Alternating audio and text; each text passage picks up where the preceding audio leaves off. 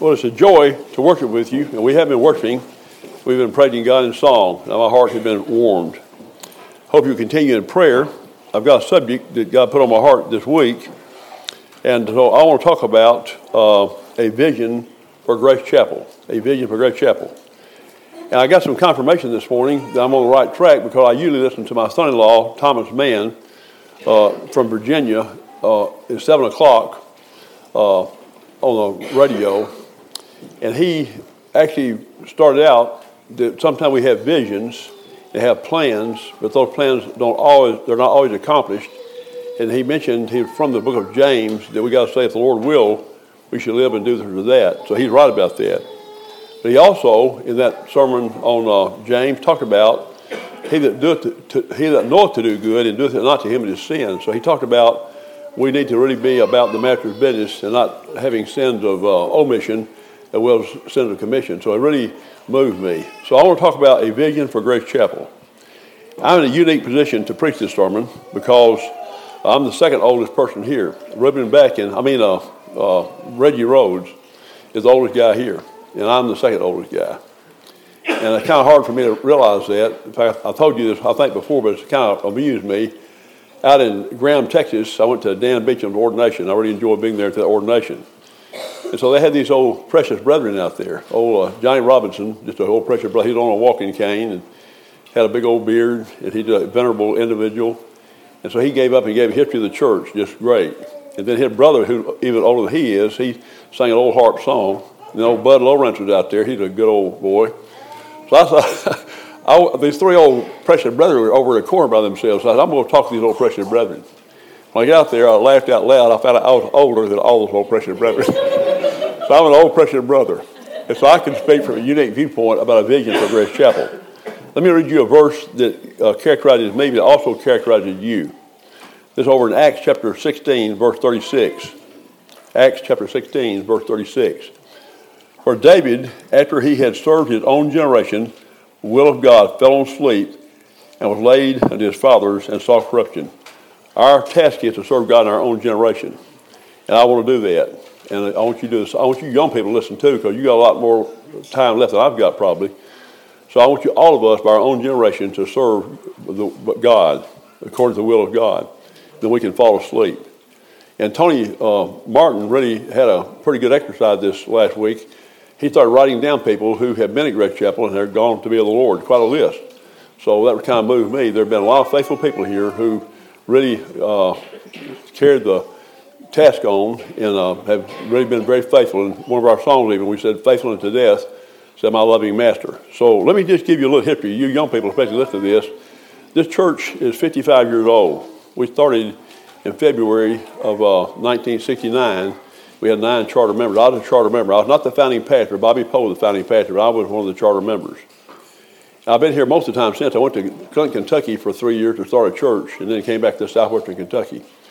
But anyway, uh, was a pastor here for 47 years, and I can't believe it's been two years since I became associate pastor. I became a pastor this very month of February. Isn't that amazing? Time's really passed, hasn't it? I really enjoyed working with him as associate pastor. Uh, but I, so it's really been amazing. I think he's the man for the job. I think you all agree with that. I think God blessing him to do a good job. I'm really enjoying assisting him.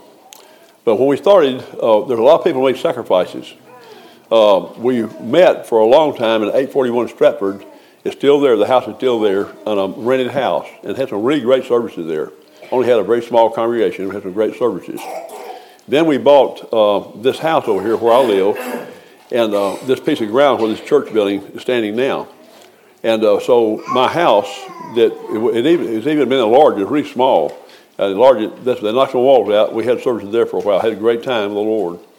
And then we were blessed to build this place here. But even this place was uh, smaller it is now. Back where that post is back there, that's, well, it's a we, we, we, we, added a whole lot to it. And now, thank God, we're fixing to add some more. So it's been really amazing. And the people who formed this church, they were very self-sacrificing. Tony McAvella, my father-in-law, and Patty, his wife, and Bobby Poe, the first pastor, Sister Ann Poe, they gave their life savings practically to get this place started. Claude Jung was a big contributor. A lot of people really contributed and were very self-sacrificing. They had a vision, this church. I hope this vision will continue on. I hope and pray to God the younger generation will continue this vision. Now, I'm going to tell you a kind of a topic sentence, and then I'm going to fill in all the blanks. I've had that vision for a long time, and we're partially there. We had the opportunity to be there. Not our church even has the opportunity to be there, but we, we're, in a, we're in a good setting with opportunity. I want this church to be a combination of the church at Philippi, the church at Syrian Antioch. We're going to look at both those churches. The church at Philippi and the church of Syrian Antioch, I want it to be a combination of those churches. So I'm going to give you a topic sentence. The church at Philippi, an incredibly generous church who had great unity and incredibly. In fact, I've written a commentary on Philippians. If any of you want a copy, I, I can give some. I think I got a few left, and we can order some more. Run out of those. That's one, That's the first mem- book I memorized, and it's the only book I've ever written a commentary on. I really enjoyed it. I love the church at Philippi. Paul loved that church, one of his favorite churches. But she had incredible unity. We've been blessed with unity here. We've got to continue to try to endeavor to keep the unity of the Spirit, the bond of peace. We've also been a very, very generous church. You supported your pastors. You've given benevolent money. It's been amazing what you've done. And so, uh, and so it's a generous church. And uh, even though she was a poor church, and we're, none of us are rich here, but we're really good givers, and I thank God for that. But, but also, the church at Syrian Antioch was an extremely evangelistic church. And so I thank God for that, very extremely evangelistic. Uh, this church has also got a great desire to do evangelism, and I thank you for that. Some Trinity churches are not as missionary minded or evangelistic minded as they really need to be what happened was, just to get a little history, just a snapshot of history, back when the modern mission movement started, there's some false doctrine that our brethren didn't like. So they kind of went on the ditch on the other side of the road. They weren't against mission work. In fact, I had a great grandfather, I'm named after him, but a great missionary. He preached in Canada, he started churches all over Mississippi, stuff like that, back in when the Indians were there. So we were uh, evangelistic.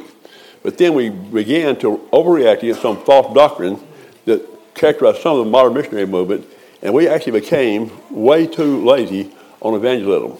But our God is a good God. You know that? He's a great God. In 1994, God opened up the way in India through Brother Jeff Harris. That's the first time I know of in a long time since Trinity Baptist preached the gospel in other places, other lands. And then in 2000, God opened the door to India. And this church has been very generous. I'm going to mention that in a minute as I go to the book of Philippians about supporting this kind of work. I, I, can't believe what God done with me. I'm a big coward, and I'm not just trying to be honest. I'm just, I mean, I mean, modest. I'm just, big, I'm just honest about it. God can use a, He can hit a straight lick with a crooked stick. What you've done with me. You have sent me with your generosity to India 17 times. I've been to Siberia three times through your generosity. I'm thinking to take my fifth trip to Nicaragua. I've been to the Philippines three times. That blows my mind. I didn't even start that until I was in my 50s. You sent other men like Isaac to India. You've been very, very evangelistic minded. You've given to other people also, and you pray that kind of work. I pray that will continue and even become more, uh, even proliferate even more. So, anyway, let me read you some things now about the founding of the church at Philippi. Let's look at that first of all. We're going to look, we, I hope you'll study the Philippian letter and read even in the Bible about the church at Syrian Antioch. And I, I, I got in the book of Acts this week. I got real happy again thinking about studying the book of Acts is the Holy Spirit was moving. Okay, let's look at the founding of the church at uh, Philippi. Let's look at Acts chapter 16. And I've got to pick my places. I could be here all day. and I won't be, of course, but it's so exciting. There's so much to say, and I hope I can whet your appetite to use even more study after we get through. Let's look in the book of Acts. And let's, this will be the founding of the church at Philippi, chapter 16. And we'll look at a few verses here. Chapter 16, I want to look at verses 6 through 9. I mean, six, um, chapter 16, verses 6 through 15. All right, the founding of the church uh, at Philippi. So I had to break into the context. This is one of Paul's uh, evangelistic journeys. Now, this is beginning verse that when they had gone through, gone throughout Phrygia and the regions of Galatia, and were forbidden of the Holy Ghost to preach the word in Asia. The Holy Ghost said, You can't go to Asia right now. He meant Asia Minor, really. Paul, you can't go there. Now, this, this really makes me thankful for Paul's persistence. He wanted to preach the gospel. He tried, and the Lord said, No, this door is not going to be open to you. Then he's going to do it again. Twice, he wanted to go somewhere. Brothers and sisters, God had to open up the door. God opens up doors. We cannot open up doors. We can pray for God to give us an open door. We need to always be doing that. So he said, the Holy Ghost said, you can't go here right now. He went later. After they were come to Mysia, they say That means they tried to go into Phrygia. The Spirit suffered them not. So Paul could have become discouraged. Don't become discouraged when you to do something right. Just keep on trying. Say, Lord, give me direction. Uh, I'm trying here. I'm trying there. You show me what to do. And then God, uh, in a dramatic way, opened a door for the gospel to be preached. Let's look at this now. And they passing by Mysia came down to Troas, which is right down on the coast. I wish I, if we had time, I would get a map out here. We don't have time. But as you read this, you ought to get a map and read it. And a vision appeared to Paul in the night.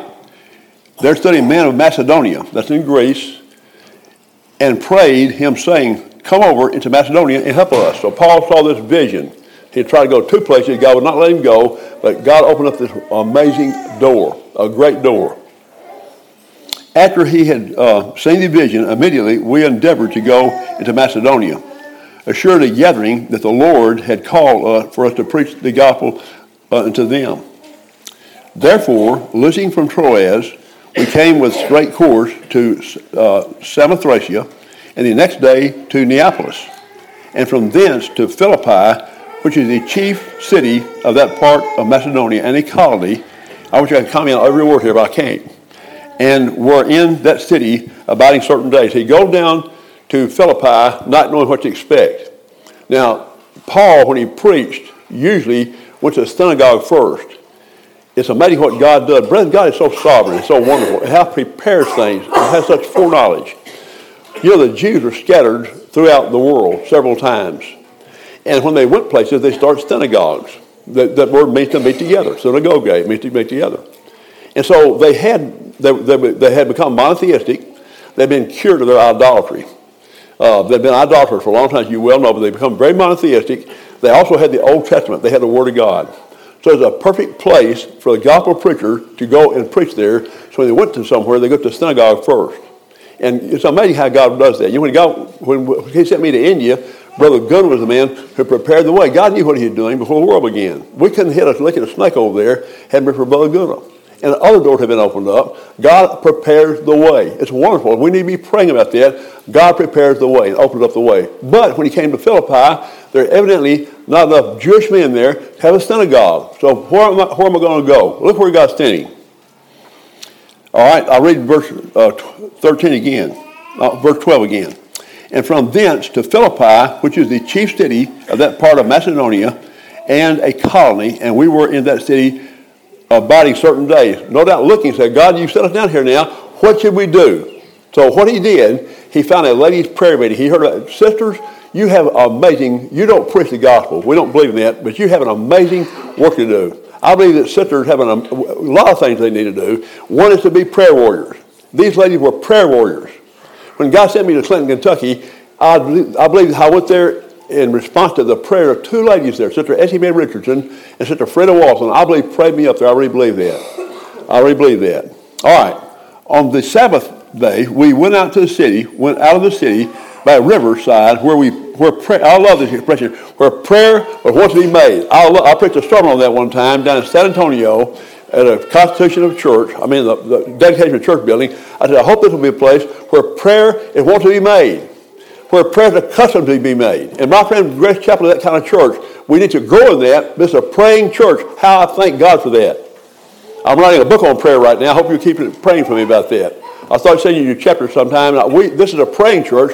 I want to be even more of a praying church. God is a prayer hearing, prayer answering God. All right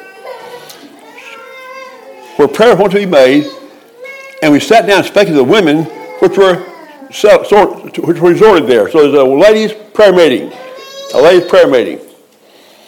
A certain woman named Lydia, a seller of purple of the city of Thyatira, which worshiped God, heard us, whose heart the Lord opened, that she should she attended unto the things which were spoken of Paul. So God had to open up hearts, does He not? God opens hearts up. He opened our hearts today, hopefully. God's the one who opens hearts. The gospel will fall on deaf ears unless God opens the hearts. We need to pray for God to open up hearts. So he did that. So Lydia then, uh, in verse 15, when she was baptized in her household, and besought us, saying, If we have if you if you judge me to be faithful to the Lord, come into my house and abide there. She must have had a great big house. She's a business woman. And so she constrained us. So what did God do? Not only did he give a group of people to be baptized, he also gave them a place to stay there while they're in Philippi. And if you keep reading, which I won't, but the next one that joined, the Philippian jailer. Remember that? Paul cast some demons out of some girl uh, that had been fortune telling. Her owners got mad, threw him in jail. Here he is in jail. Got beaten, by the way. See, when you, have, when you preach the gospel, it's not easy all the time. We, we, we may find that out. It's not just, uh, we're not just coming to church with our big suits on and clothes, and it's always going to be that pleasant. Sometimes gospel preaching is hard work. We need to realize that. Paul was actually beaten and then put in the, in the inner prison, bound in stocks, probably in a very uncomfortable position. But he was not, in a, he, he was not down. He was up because the Holy Spirit was with him. Brethren and sisters, the Holy Spirit is a powerful being. He's God the Holy Ghost. So guess what Paul was doing? Sitting there and crying and complaining. No, he and Barnabas were singing and praises and praying at midnight. God filled them with the blessed Spirit. He with us also. When we need it, fill us with His blessed Spirit. We'll be amazed at how powerful God is. There, Paul and Silas are beaten in those stocks. Looks like their mission may have been a failure. And now they're singing praises to God and praying, Hallelujah. And the Lord sent an earthquake. You remember the story. And then the chain fell off the prisoners. The, the, the, the, guard of the prison, the head of the prison, thought that he was going to commit suicide because the Romans would have killed him. He let the prisoners escape. And Paul went and preached the gospel to him. And the Philippian jailer and his household were also baptized at the beginning of the church at Philippi. Isn't that a good story? The beginning of the church at Philippi. Now, we can't look at the whole, the whole thing, but I want to look at a few things about Philippi. I'm going to read you some verses from Philippians. Let's go to Philippians chapter 1 and read a few verses. Now remember what I'm preaching about. I pray that Grace Chapel will be, she is to some extent, a combination of the church of Philippi and the church of Syrian Antioch. A generous hearted church that had a lot of unity and uh, also a church that had an amazing bent toward evangelism. Now, I'll read the first five verses, make a few comments here of the Philippian letter. I think you're listening. I hope you are. I hope this will be a sermon that will have an effect upon us. I hope this will become your vision. I want you to pray about the Lord, let this be our vision. You know, we don't just meet here on Sunday, that's all we do. That's the, that's the very important. I don't want to denigrate that. We're worshiping God. You're not worshiping. That's the best thing we do this week is worshiping our God. He deserves all the praise. Let's have an amen on that. He deserves all of our praise. We praise Him in song. We praise Him in prayer. We praise Him in service to each other. We praise Him as we listen to His holy word and live by it. But I want to get a vision. To, I, I, don't want to ever rest on, we don't have any laws anyway. If we had any laws, let's don't rest on them. Let's have God help us to increase more and more and more in zeal for the kingdom of God. All right. Let's start Philippians chapter 1, verses 1 through 5. Paul and Timotheus, the servants of Jesus Christ, to the saints in Christ Jesus which are at Philippi, the bishops and deacons. The only two officers in the church, bishops and deacons, and that bishop is a pastor, really. And the, it's a, the same, a bishop is also an elder. I, I won't go to the book of Acts to show you that. Bishop means an overseer. And you know, you've been blessed at Grace Chapel to have more than one preacher. People say, well, you're selfish at Grace Chapel. You got more than one preacher. Brother, God made it that way. If you look at the New Testament, I got a lot of subjects in my mind. If you look at the New Testament, test me out on this. Every church in the New Testament we know anything about had more than one elder. Now, lots of times our churches only have one elder. I've done it both ways. I've had to be by myself. I've also had to serve God with others. I like it a lot better when I'm not by myself. So right now we've been blessed to have three preachers here at Grace Chapel. Well, thank God for that. But we got some great deacons also. I want to compliment our deacons. I do that often because I really mean it. I'm not trying to butter them up. We got these men who are trying to be full of the Holy Ghost and wisdom, and they really hold our hands up and they serve the Church of Jesus Christ. You need to be praying for them. See, we got some ingredients in place that we are on our way to becoming this vision I want Grace Chapel to be. With the bishops and deacons. Grace be unto you and peace from God our Father, from the Lord Jesus Christ. I thank my God upon every remembrance of you. And I do that when I'm praying for you. I thank my God upon every remembrance of you. Always in every prayer of mine for you all, making requests of joy. Now, key verse is verse 5. This is a key verse. What are you thanking God for, Paul? For your fellowship in the gospel from the first day until now. Let's talk about that for a minute. You're fellowshipping in the gospel. That word means, it's koinonia, the famous Greek word, and it means joint participation, cooperation. is a real rich word. So what this church has done is the, the, church at Philippi was fellowshipping God in the gospel.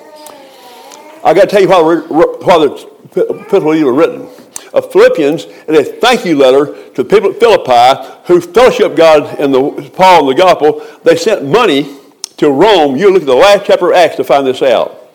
Paul wound up in Rome. He had to appeal to Caesar.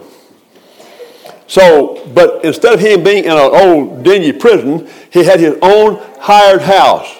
Isn't that great? You know why he had the hired house? The Philippians didn't have enough money to have that hired house. So God used it. It's amazing how God works. I tell you what a God we serve. Right there under Nero's nose, the uh, old Christ-hating Nero, the old pagan, Paul has a hired house with the Praetorian Guard guarding him around the clock. That's probably where you get the idea of the whole armor of God, looking at the Roman soldiers. And he actually got to receive his visitors in that room, and he's spreading the gospel all over the empire. Isn't that great? He wrote four epistles, the so-called prison epistles. Ephesians, Philippians, Colossians, and Philemon. Paul wrote that while he was in at Rome because he had this hired house, the Philippians had fellowshiped him in the gospel. And what I say about when I go to India and you help me go financially, I say, you're going with me, and you are in a way. You're going with me. Now, fellowshipping in the gospel. He was talking about both men and women, talking the entire church. Bobby Poe, who was the founding pastor of this church, had the best explanation I've ever heard of fellowshipping the gospel. He had a word picture. He had the word picture of an aircraft carrier. Let's take an aircraft carrier, the gigantic ships. And like the Eisenhower that just was over in the Middle East not long ago, and the Gerald Ford, gigantic things. Some of those things have 5,000 men on them. But they maybe have at the most 100 pilots. The pilots fly the mission, but they could not do it without the cooperation of every individual on that thing. Somebody had to even cook to feed them, they'd starve to death, right? Some mechanics got to keep the plane going. Some got to arm the plane. Eh, somebody can make the ship go. The point is, that ship's got a mission. It's got a mission. Not everybody doing the same thing, but they're all cooperating that the mission be accomplished. We might make the preachers the old pilots. They're, they're out there doing the, we're all to be witnesses, but some men are called to preach. So they, but they could not do it if they didn't have the cooperation of all the people. That's true of Grace Chapel. My friend, I thank God for your fellowship in the gospel from the first day until now. Not only financial contribution, but prayers and encouragement, all kind of support. God is pleased with that. I tell you, He's pleased with that. So uh, I love that. Keep that fellowship in the gospel from the first day until now. All right. All right, what I want to do now. Okay, let me show you how this is a thrill. How close should cooperation be between pastor and people? And you, you do that. I want to compliment you on that. One reason I believe that God at Grace Chapel had blessed Grace Chapel, I wanted to preach a whole sermon on this, but I probably won't right now. I want to compliment you at my age to, to continue, continue on. You've been very good to your preachers, not only supporting us financially, I don't know how the church does it being this small, but also just holding our hands up and cooperating with us. When we preach the gospel of Jesus Christ, you've been obedient to follow the gospel of Christ. I've been in churches that was not true. I've been in churches that was not true. Keep on loving your pastors. Don't follow them blindly, but follow them as they follow the Lord Jesus Christ. And respect them like you do. Brothers and sisters, you've done that. Continue to do that. Even after I'm dead and gone, you continue to do that. God bless the church for that. But how close should the cooperation be between pastor and preacher? that a wonderful verse here in Philippians chapter 2, verse 17. Philippians 2, 17. Yea, this is Paul speaking, of course. Philippians 2, 17. Yea, and if I be offered upon the sacrifice and service of your faith, I joy and rejoice with you all. Isn't that great? Now let me tell you what they're talking about. What do you mean if I be offered upon the sacrifice of your faith? The, fact, the sacrifice and service of your faith. Well, here's what they're talking about. Okay, I won't go to the Old Testament to show you where this is. But oftentimes in the Old Testament, they had a primary sacrifice. A primary sacrifice, like a lamb. But sometimes they have a drink offering, wine, poured out in conjunction with that sacrifice. They're offered at the same time. So here you have the main sacrifice, then you have this drink offering poured out with that main sacrifice, and there's really blended into one sacrifice. And Paul's saying this Y'all are the main sacrifice, but I'm offered this drink offering. I'm the drink offering poured out beside you, and together we have one sacrifice. Isn't that beautiful picture? Incredible unity between pastors and people. It's a beautiful picture. I love that. I love that. All right. Now, uh, when the Philippian church was started, as you know, the founding we already talked about, immediately they were generous. Immediately were generous. Let's read about that. I'm going to go to the fourth chapter of Philippians now. I hope I'm whetting your appetite. I hope you'll read the whole book of Philippians. If you need a commentary on it, I can give you a copy. We can get some more copy we need to. But that's a great thing. I want this to be a combination of the Philippi and the church at Syrian Antioch, which we'll get to in a few minutes. Let's look in Philippians chapter 4. I'll begin in verse 15. Philippians 4, begin in verse 15. This is beautiful stuff, folks, to me. Now, you Philippians know also that in the beginning of the gospel, that's the beginning of the gospel to, with you, when I preach to you, what are you talking about? Now, you Philippians know also that in the beginning of the gospel, when I departed from Macedonia, no church communicated with me concerning giving and receiving, only. Immediately, they began to communicate with Paul. That means they financially supported him immediately. But see, let's keep reading. For even in Thessalonica, you sent once again to my necessity. Now, what I want to say that, I don't have time to go to the book of Acts. After Paul left Philippi, he went to Thessalonica. They, they began to support him immediately. He goes to Thessalonica. He, he's not there but three weeks. But they said, once and again, you sent to my necessity, was in Thessalonica. Isn't that beautiful? I mean, they hit the ground running. This was a generous, hearted church from the get go. And they remained that way. I can't go everywhere I'd like to go, or we'd be here all day. But, brother, there are other places in the Bible that talk about the church of Philippi being generous, and even talk about them being poor. They were poverty stricken, but they were generous anyway. Hallelujah. What a church. What a church. Let's keep reading. Over here in the fourth chapter. Even in Thessalonica, he sent once and again as my necessity. Not because I desire gifts. I mean that. I mean that. And he meant that. I thank God for what you're doing for me, but my friend, I'm not money hungry. You know I'm not. But you're doing the right thing, but that's the main thing is what Paul said. Not because I desire a gift, but I desire fruit may bound to your account. You cannot give God. You got an account with God, folks. We've all got an account with God. And you, when we when we give of ourselves and our money, not just our money, ourselves, that goes to our account. God likes that. I'm going to show you how much He does like it here in a minute. So Paul said, I'm glad for your sakes you are have an account with God. But I'll read verse 18 now. But I have all and abound. I'm abounding. I'm in jail right here in Rome, but I'm abounding. Having received Epaphroditus, that's the messenger, Epaphroditus, the messenger who came from Philippi to Rome to bring the gift. But I have all and abound. I am full, having received Epaphroditus, these things which are sent from you. Now, how, what did God think about that? An odor of a sweet smell, a sacrifice, well pleasing to God. You want to please God? I believe you are pleasing God. Why don't you keep on pleasing God? I like that, don't y'all? A sacrifice, a sweet smelling sacrifice, acceptable to God. Then what he said, and God do this, he's doing it too. But God shall apply all your need according to his riches and glory by Christ Jesus. I love that. I, I keep saying that, no, I do. My friend, God will, God shall apply all your needs, not just your financial needs, your spiritual needs, which are even more important. All your needs. So I love it when God people are doing things they ought to be doing. It's a thrill to me to see them do that. And I promise you, by the word of God, He'll take care of all your needs, all the way down to death. He'll give you living grace. He'll give you dying grace. Listen, God has chosen the rich of this world, the poor of this world, rich in faith, and enter the kingdom who you promised them to give him. I want you to be rich in faith, and you are rich in faith. Let's keep on working on that. All right, now, uh, let's go to Syrian Antioch. Well, let me sum up. Let me sum up. Then we'll go to Syrian Antioch. What, how much my sum? A very generous church that had a great degree of unity. Now, why I say that? See, some churches didn't have a lot of unity. The Galatians just drove Paul nuts just about. Oh, you foolish Galatians. The church at Corinth was a gifted church, but they had divisions in it. Very gifted. Had a lot of special gifts. But they, they had factions. So, but brother, now only one gentle reminder Paul gave to two sisters. Some, these women, maybe it's that prayer meeting, I don't know. A couple of sisters, Euodias and Syntyche, he said, be of the same mind of the Lord. I bet you when they read that letter, they, shut up, they just kind of sat up, don't you? Oops.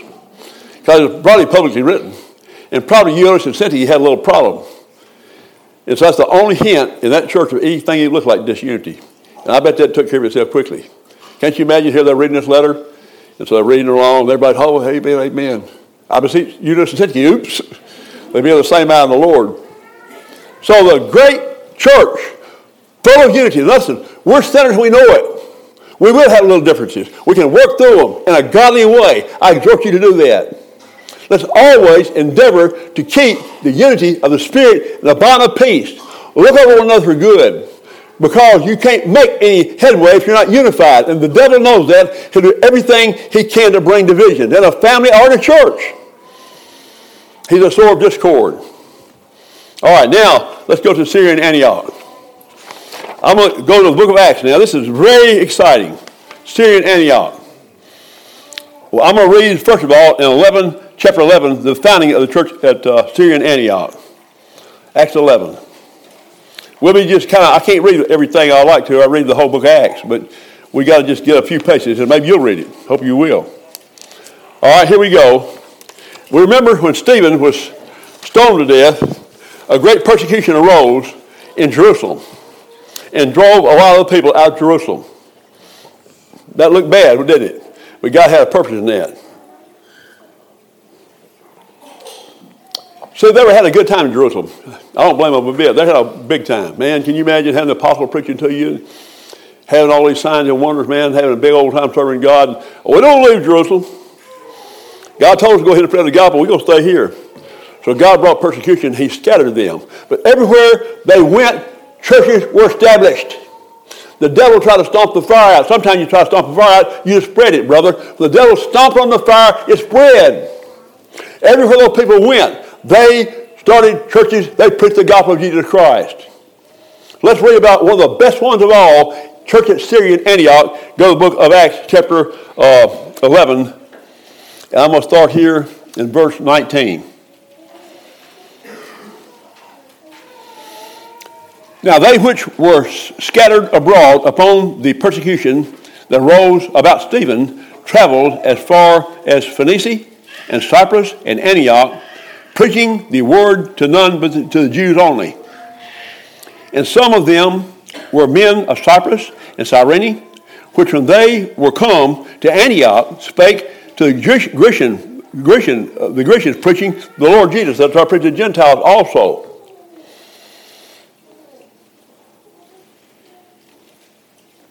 All right, verse 21. And the hand of the Lord was with them. A great number believed and turn to the Lord. Brother, I want the hand of God to be with us. And it can be with us. Even more and more and more can be with us. Then tidings of these things came to the ears of the church which were in Jerusalem. They sent forth Barnabas that he should go as far as Antioch.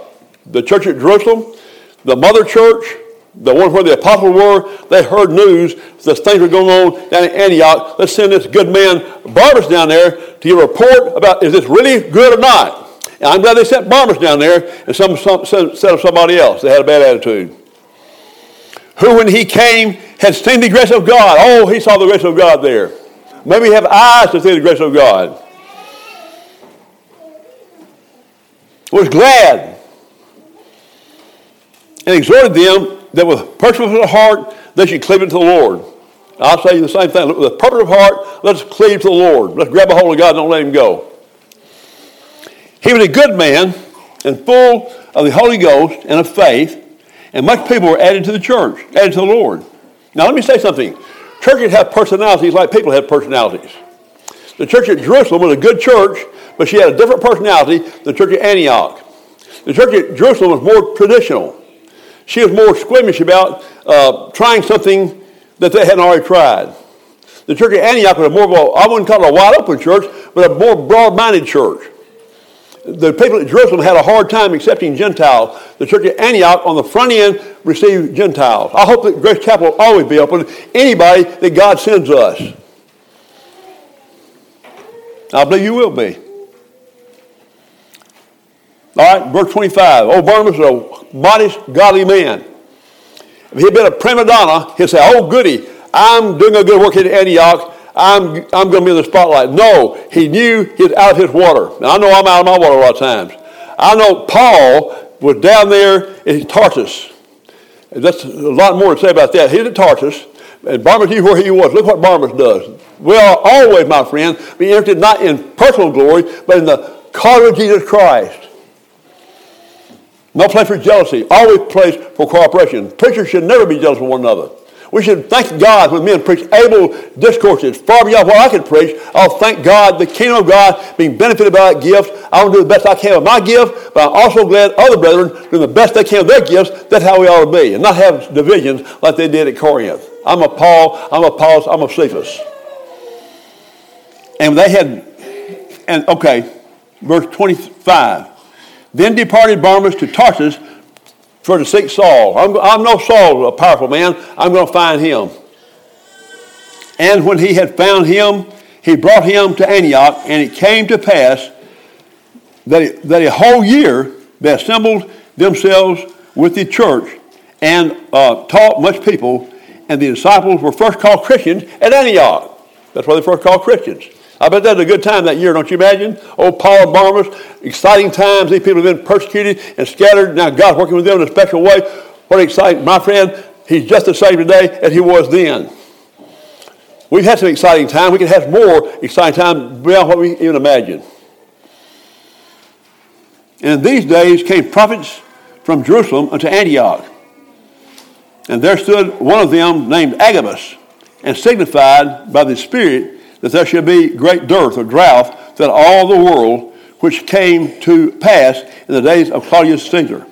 Then the disciples, every man, according to the ability, determined to send relief unto the brethren which were which dwelt in Judea, which also they, they, they did and sent to the elders, sent to the elders by the hand of Barnabas and Saul. So this is also a generous church. They heard the church at Jerusalem was in trouble. Let's send some money down there. All right, that's the beginning of the church at Antioch. Let's go to some other places now. I've had to pick my places here. Let's go to the, uh, let's see.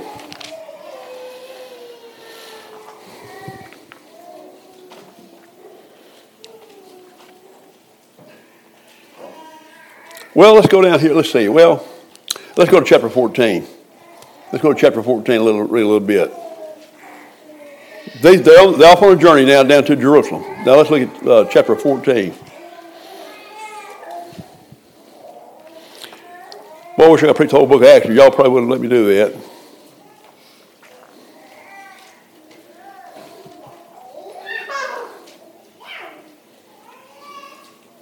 All right. Uh, no, I'm to go 13 first. I'm, I'm going to do that. I'll take that kind of time. Let's look at Paul's so-called first missionary journey, his evangelistic journey. How did it start? He done Antioch. We already talked about him getting down there, right? Let's look at chapter 13 now. This is good. I'll read a few verses here from the first chapter, uh, 13th chapter of Acts. Now there were in the church that was in Antioch certain prophets and teachers, as Barnabas and Simeon, that's called Niger, and Lucius of Cyrene, and Manaen, which had been brought up with Herod the Tetrarch, and Saul. They ministered to the Lord and fasted. Now they, they were praying and fasting. And great chapter on fasting. So let's keep on doing that. Praying and fasting. The Holy Ghost, uh, the Holy Ghost said, somehow, I don't know how this worked. Somehow the Holy Spirit, but my friend, the Holy Spirit will speak to us. I don't know how he'll do it. He'll show what to do. He's done that. The Holy Ghost said, Separate me, Barnabas and Saul, the work whereunto I've called them. This is when evangelism is really going to take a quantum leap. And when they had fasted, and prayed and laid their hand on them, they sent them away. Now, I'm going to read you the next verse. It's something very important. The church sent them away. You're going to our blessing to preach the gospel of Jesus Christ. But who's really behind that is the next verse. So they're being sent forth by the Holy Spirit, departed in different places. So the Holy Ghost and the church working together sent them on their first journey. And then they, you'll have to read about that. I can't take time to read about all that. But I'm going to read you the end of the journey. Let's go to chapter 14. let's go to chapter 14. This, this, is the end of the journey. Now they're going and preaching the gospel of Jesus Christ, having some adventures, some having some hard times. One time he even got stoned, thought he was going to die, all that kind of stuff. But anyway, read the book of Acts. I hope I'm putting your appetite, putting a little salt boats here. Let's go to chapter 14. Let's read verse 26. Start there. Now they go on this, this journey. All right. Okay, 20, they're coming home now. Exciting time for the church. Verse 26. And thence sailed to Antioch, from which they had been recommended to the grace of God, their work which they fulfilled. They're coming home now after this first journey. When they were come and had gathered the church together, they rehearsed all that God had done with them, how he had opened the door of faith unto the Gentiles, and there they abode a long time with the disciples. What a wonderful time that must have been. What a wonderful time that must have been. Here they go on this journey, and they have these adventures, and then they come home to the church. They have a good time talking about that. Then they stay there and talk with them for a while. When the 15th chapter actually is talking about the council meeting at Jerusalem, so I'm going to skip that. And read just one more two places here.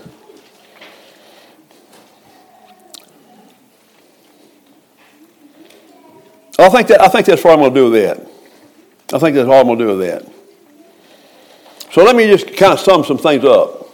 That's, that's one journey. Paul took four journeys, three of them. He was sponsored by church at Antioch. Read those. Read those. But I'm going to make some things. I'm going to make some. I want to try to uh, summarize this. Let me tell you what our job's to be. Here's our job. This is practical, okay? And everybody's involved, not just a few people, folks. Grace Chapel is involved. Get more involved, all of you, if you're not involved. Let's all get involved more. We have a mission together. We enjoy each other. We love each other. But we have a mission to perform. We're not here just to warm a pew. We're not here to have a good time. We do have a good time. Okay, here we go. Here's some of our tasks. Let our light shine in an increasingly ungodly world. We know we live in a very ungodly world, don't we? You know that. It's unbelievable. It's unbelievable. I listen to Al Mohler every day for five days a week. He's on the cutting edge of cultural views and worldviews. It's incredible what's happening. Not only in the United States, but the entire world. All the transgender junk, all kind of stuff. It's crazy. So what are we going to do then? Well, they live in a pretty wicked world also. Nero was a pervert. They're an ungodly world, a world of paganism and licentiousness and immorality is horrible. But here's what we got to do. Here's what we got to do. All right. Our job is to let our light shine. We know it's what it said in Matthew. I'll say that, then I'm reading another verse. Christ said, folks, let your light so shine before God that men see your, see your good works, glorify God which is in heaven. Let our light shine. We do that as a church, we do that as individuals. Everywhere we are, we're obligated to let our light shine. Like again, I'll, I'll talk about Nathan a little bit. He played basketball for Victory University. The entire team was immoral but him. He was not self righteous. He was a real good player. The guys liked him. He didn't preach to them all the time, but he lived before them in a godly way. And they said when he left, Nate, we wish we lived like you'd live. That's what we do. We let our light shine. We maintain our principles. And everybody know where we stand by our actions, by our words. We're not self-righteous.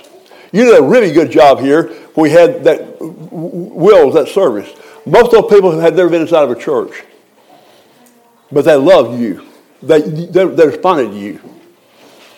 I went to the, to the burial too. Is that right, Sandra? They were amazed. You know why? They know where you stand, but you're not a bunch of stuffed shirts. You love them. We all love everybody. I love old Rudy. I'm gonna pray for old Rudy. I don't like his kind of music. I hate this that hard rock stuff.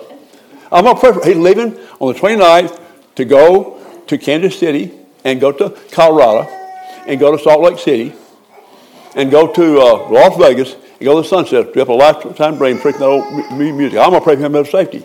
I'm also pray God to touch his soul. So that's the kind of way we are. We're welcoming to people. We don't condone anything that's ungodly. We, we, we let everybody know where we stand.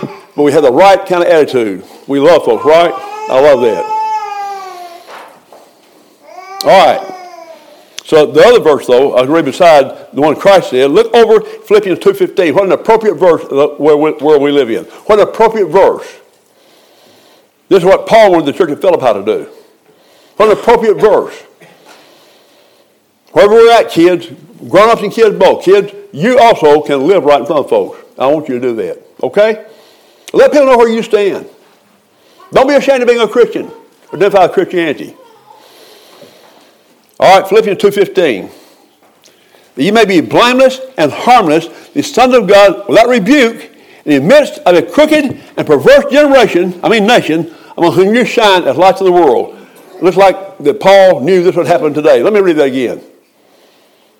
Here's what we need to do, folks, and we're trying to have this vision of being like the church at Philippi and Syrian Antioch. That you may be blameless and harmless, the sons of God without rebuke, in the midst of a crooked, perverse generation, among whom you shine as lights in the world.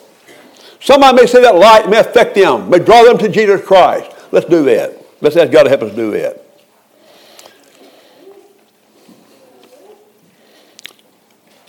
Okay, listen. To do that, we got to know the Word of God. Don't want any lazy people in the church as far as Bible is concerned. You got to know what you believe, be able to explain to people. Nobody lazy. Preachers don't do all the work in the Bible. They preach to you.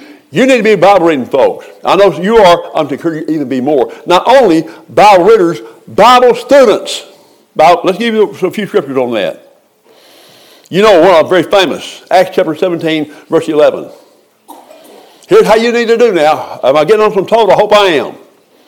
We got some folks here, I know you're in the Bible, Do some memorizing, do some studying, but let's all ramp it up a little bit. If I'm hurting your, foot, you're getting on your toes, that's good. It'll be good for you. There's nothing like the Word of God. All right, here's what you got to do. Acts chapter 17, verse 11. You know this very well. These weren't even Christians yet. These were still Jews that were investigating what Paul was preaching to them. I think some of them got converted later on. I know they did. These were more noble than those in Thessalonica in that they received the word of God with all readiness and search the scriptures daily whether those things were true. They said, We hear the preachers. We're not going to accept it because the preacher said it. We want to have an open mind to the preacher. We have a ready mind, but we want to check out what he's saying by the word of God. That's what you got to do. The old devil may try to put, put a false prophet here sometime. There have been a few men who've been visitors that has, kind of worried me about some things they preached. We have one guy here that I should have put in the pulpit. I try to be nice to him. And uh, I forgot the guy's name now. I remember him very well. I, asked him, I said, uh, Would you like to pray? He said, Could I say a few things? That should have been a signal right there. So he got up here and he got all the Muslims saved, Christ hating Muslims. And uh, y'all didn't get fooled with that, I don't think. God, you need your Bible that really explain. Well, listen, we, but we will have people preaching false doctrine. Maybe you hear it on the radio. Know your Bibles. Parents, teach your children. Another scripture on this. Over in 1 Peter 3.15.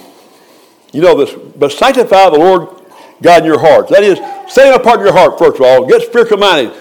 Uh, get in fellowship with God. Confess sin. Spend time with God. All that. Get ready spiritually. Not just mind, soul get ready. Sometimes my mind's ready, my soul's not ready. Because soul works hard work. But it pays off. But sanctify the Lord God in your hearts and be ready always to give an answer to every man that asketh you a reason of the hope that's in you with meekness and fear. Be ready. Be ready. You know, Philip and the eunuch is a good example of that. Here, Philip and the eunuch get together by the Holy Spirit. The eunuch is reading from Isaiah 53. Philip runs up to the chariot, asking what you, uh, what you reading. Then he said, Do you understand what you're reading? He said, How can I, some man should guide me? And so Philip started the same scripture and preached Christ to him. Now, what if Philip hadn't known what it was all about? He had been reading the Bible. He said, Well, uh, if you'll excuse me, maybe we'll meet again someday and I'll try to send you an email or something. I don't think they had it back in those days. Or I'll see what John Gill said about it. Have blew the chance. So people may ask you a question. Know the answer. If you don't know the answer, learn the answer, then it won't happen again. One time, okay. Second time, shame on you. I mean that, folks. We need to all know what we believe here at Grace Chapel. Salvation by grace, what we believe, and be able to explain it to people. All right, then one more scripture along that line. 1 Timothy 3.15. This is the church. All of us the church here. Let's read this. 1 Timothy 3.15. Paul talking to Timothy. If I tarry long, I may know how to behave myself in the house of God, the church of the living God, the pillar and ground of the truth. The church is to be the pillar and ground of the truth.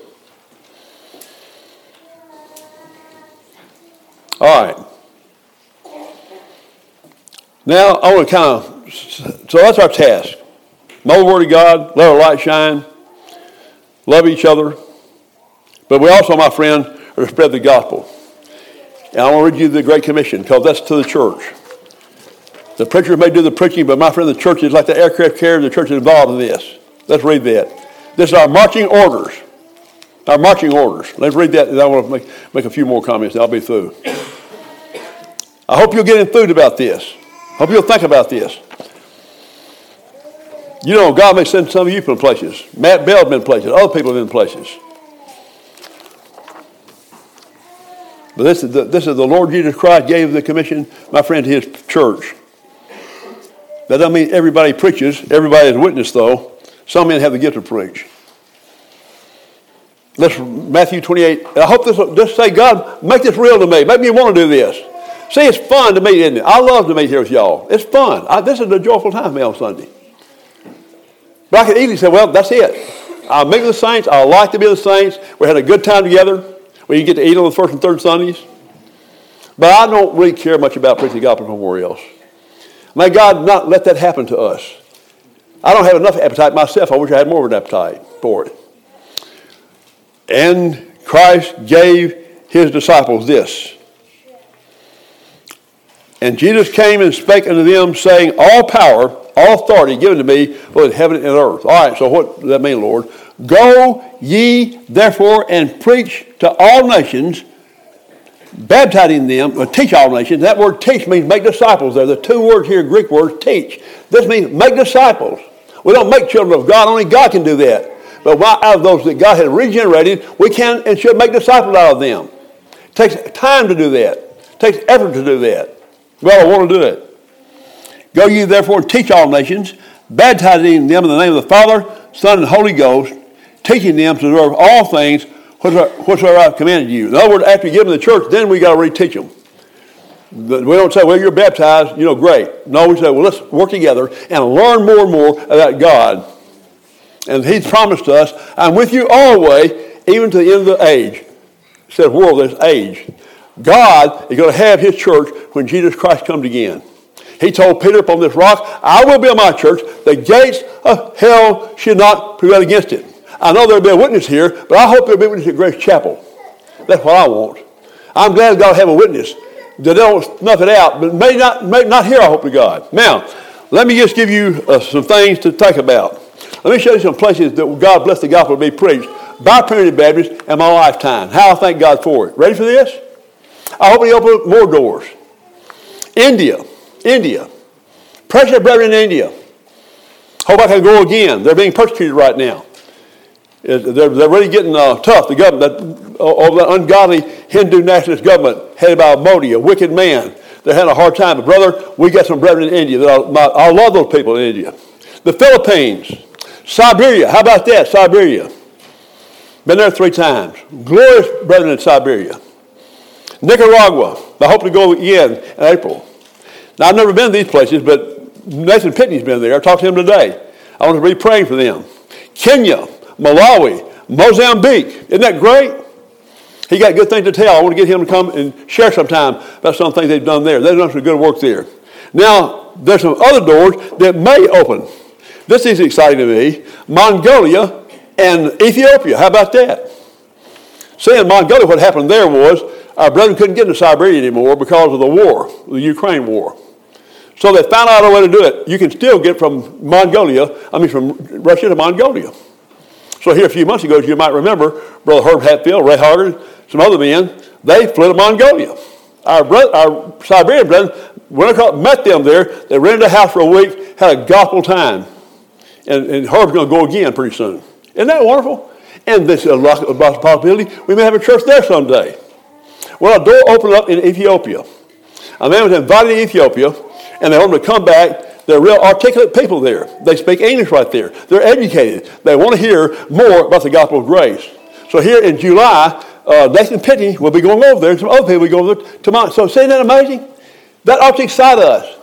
I wish he had opened up in England. I'd like to go to England, but he, he hadn't done it yet. It's always these third world countries. I, I, guess I don't know what the deal is here. Uh, but, but, but listen, you don't, don't think you may not go. Some of you boys listen to me. I am the most unlikely candidate you've ever seen. When God Almighty opened up the door in 1994 to uh, the Philippines, I told Judy I'll never go. I don't like to travel like that. I'm kind of scared of stuff. But I'll be a pray for them. and I'll contribute. She said, "Don't be so sure, Zach." And she was right. Was an old, uh, I was a middle-aged man when that happens. You don't know what God will do to touch you. You don't know. But let's be excited. Some of our kids, your children, may be carrying the gospel to other nations. But listen, not only there, what about this time we live in? What about the United States? If it hadn't been for the pioneers, we wouldn't have Grace Chapel. Hadn't been for the Machiavelli family and the Pope family and others, there wouldn't be no church at Grace Chapel. That was a wonderful thing God did back in 1969. Look what God's done for us now. Isn't that wonderful? The church at Ripley, my friend, that's in my lifetime established. And pray for Thomas Mann. He is trying to get something started. I think, I think it'll happen. There's a place called White Oak Grove. Remember that. We'll pray for them sometime, bathe them in prayer. It's a, it's a building, a beautiful building that used to be a primitive Baptist church, and the church died out, but they maintained the building. They got some kind of a trust fund. So Thomas found out about that. The people agreed to let him use that. And people are meeting there now. Most of them don't have a PB background at all. But the Lord, it looks like me, is working them together. You can see them coming together. Because see, if God had a church, he got to put the candlestick there, according to Revelation chapter 2. Pray that God do that in other places. You may be a part of a new church someday. Be a good one while you're here. Be, a good member while you're here, by the way. Be a good member while you're here. Won't you do that? But my friend, God could even use Grace Chapel someday to start some churches, to be a mother church. Wouldn't that be wonderful? I hope we don't do it right now because I like you to be here right now. But if God starts moving some people, I'm not going to gripe about it. God is a door opening God. That's the truth. You believe that? God is a door opening God. So again, my friend, a vision for Grace Chapel. God help us to be a combination of the church at Philippi and Syrian Antioch. Maybe uh, listen and don't be lazy in your life. You don't have but one life to live. Pour it out for God. I know you got to have jobs. I know you got to have other things to do. But my friend, let our number one focus be interested in the gospel of Jesus Christ. May Grace Chapel be more energetic, full of spirit she's ever been before. Come on, Brother Keeper.